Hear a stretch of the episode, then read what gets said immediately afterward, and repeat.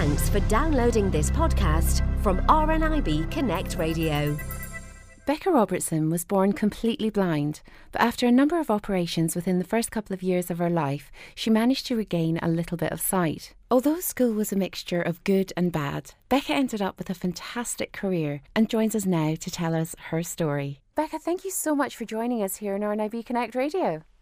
You're welcome, no problem at all. Now, Becca, you were actually born with cataracts in both your eyes and you couldn't see at all when you were a baby, could you? That's right, apparently. I don't really remember too much about it, but I was born with no eyesight at all, yeah. And were your cataracts operated on pretty much immediately then? Yeah, I think so. Between between sort of being born in the age of two to three, there was many operations done to sort of needle the cataracts away. I think that's what they they used to do more than anything. So I've got some scarring on my right eye now that's that's sort of there forever, I guess. And did that leave you then with with further eye complications then? Well, I have got some problems with deformities within my eye.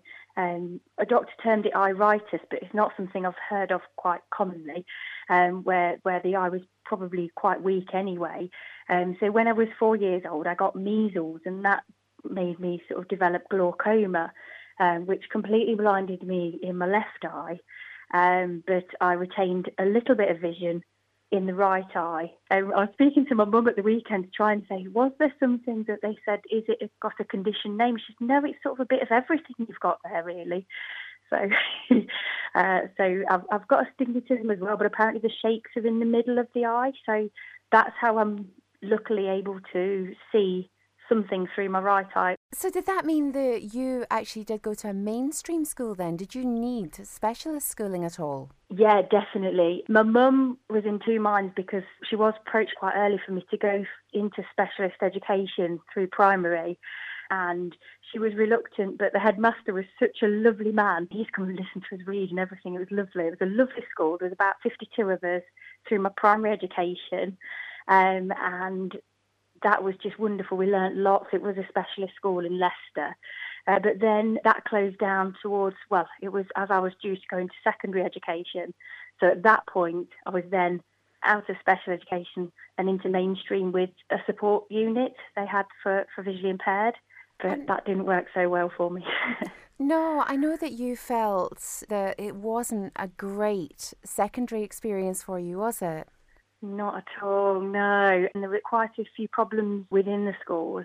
Um, and then they spent quite a bit of money putting a, a facility in uh, for visually impaired where you had support staff. What tended to be the problem is that teachers weren't always aware, you know, they, they didn't always get the information to the visual impaired unit before the lessons. So you would miss so many lessons because you'd be doing a trip down to the unit to get your sheet retyped and everything. So by the time it came to it, you didn't. So that was one of the sort of obstructive things, along with kind of being bullied and generally not having the nicest experience really through through my secondary education. So, do you feel that you were bullied because of your sight loss then? Yeah, I can't name my bully. Um, it was just anybody who kind of fancied a bit of a pop, I guess. Um, at the time, I was wearing glasses as well, which, um, as you can imagine, with my low vision, was very, very magnified, uh, which of course straight away magnify your eyes. Uh, so you're very obvious, you stand out.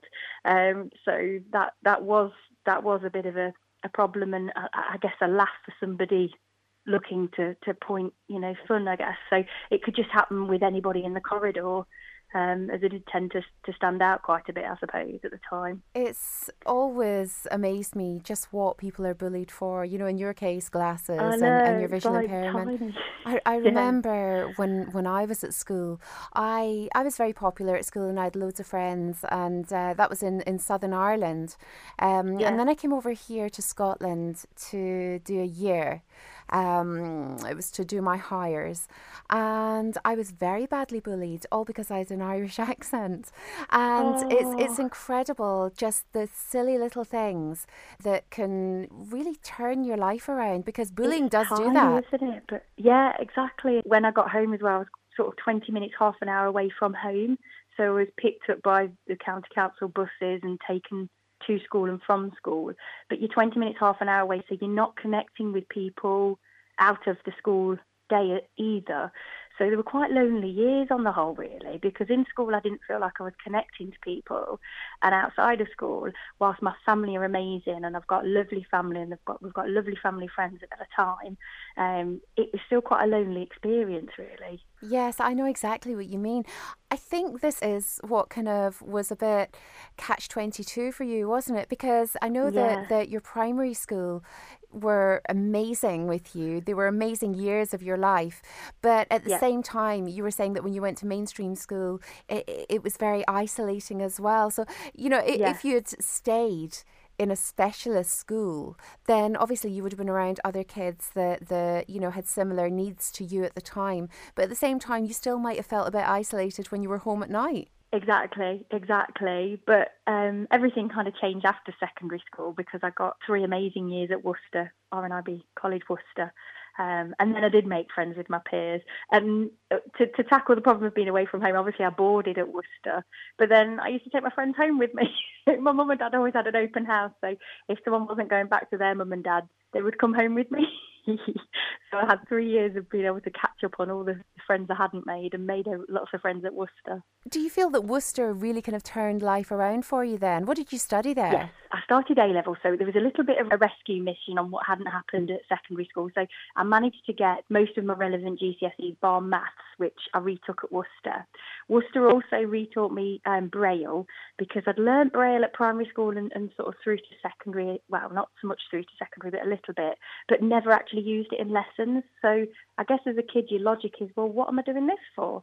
But at Worcester, it was the only way to do A levels. They said, Becca, this is going to be get you through.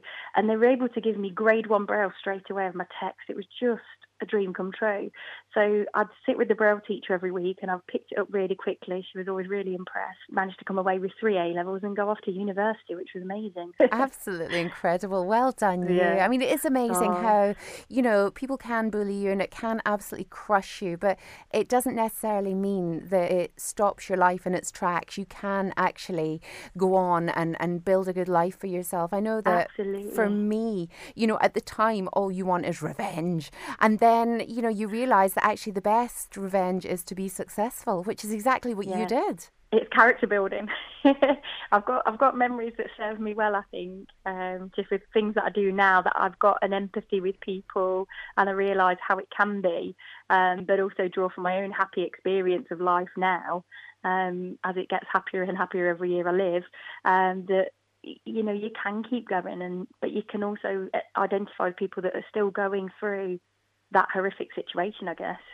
So, what about so. university? You know, how did you find going from Worcester to university? Because obviously at Worcester, everything is geared around blind and partially yes. sighted people. So, how were university geared up for it? I went to Teesside in Middlesbrough and I was ready to adapt. You know, textbooks, I had some, some of those taped for me.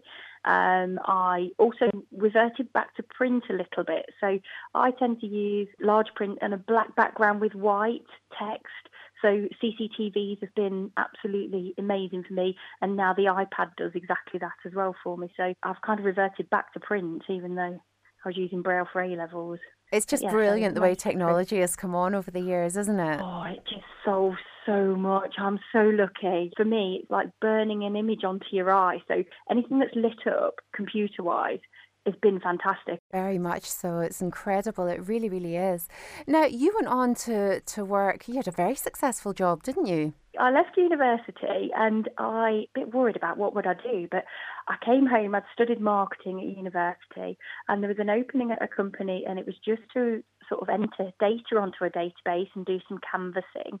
Um, and I could take my CCTV in, and, and back then in the, the late 90s, they had just this huge reams and reams and reams of paper with with printed off data, addresses and names and phone numbers, and I was adding them onto a database and then canvassing them to check um, what systems they were using. It was a telecommunications company, and then from there, um, a marketing manager was put in place, and I became his assistant. So designing PowerPoint presentations, which are nice, large text things that I could do really easy, which I enjoyed doing. Um, and then just develop my knowledge of marketing. So I've, I've, stuffed about five million envelopes, I think, over the years. Um, but then just built it because he eventually, the marketing manager, eventually left the built the uh, company and became a consultant for them. So I I sort of took his place. So I was doing the the marketing management for the company, so managing all the direct mail. I ended up running a small team of telemarketers as well, where I was supervising them, and so got a lot of experience, but just within one company. Uh, and then redundancy came in 2010, so that was the end of of kind of that experience. But it lasted 11 and a half years. The redundancy was a big blow to you, it really was. But uh, one majorly positive thing, probably the most positive thing to come out of uh, working with the job you had was uh, meeting your wonderful husband, Aid. Yeah, that was the best part, definitely. I think two years from the end, I'd, I'd moved into my own house and then I met Adi. Uh, and I think it within sort of three to four months he'd moved in, and a year and a half later we were married, and yeah, so that was the best thing definitely to come out of that job. and the, the rest is history. Um, but not only yeah. that, but you also yes. set up your own business, didn't you? You've got a very successful marketing business of your own now. I have, yeah. I work for myself now. So during the time after redundancy, I, I sort of signed up with recruitment agencies and did all the usual. But the other great thing that I did is started to go business networking. So meeting people around Leicester that were, were also sort of small businesses as well. Um, and that was shortly after my redundancy. My friend said, come along and just say who you are, that you're in marketing, you know, due to redundancy, looking for other opportunities.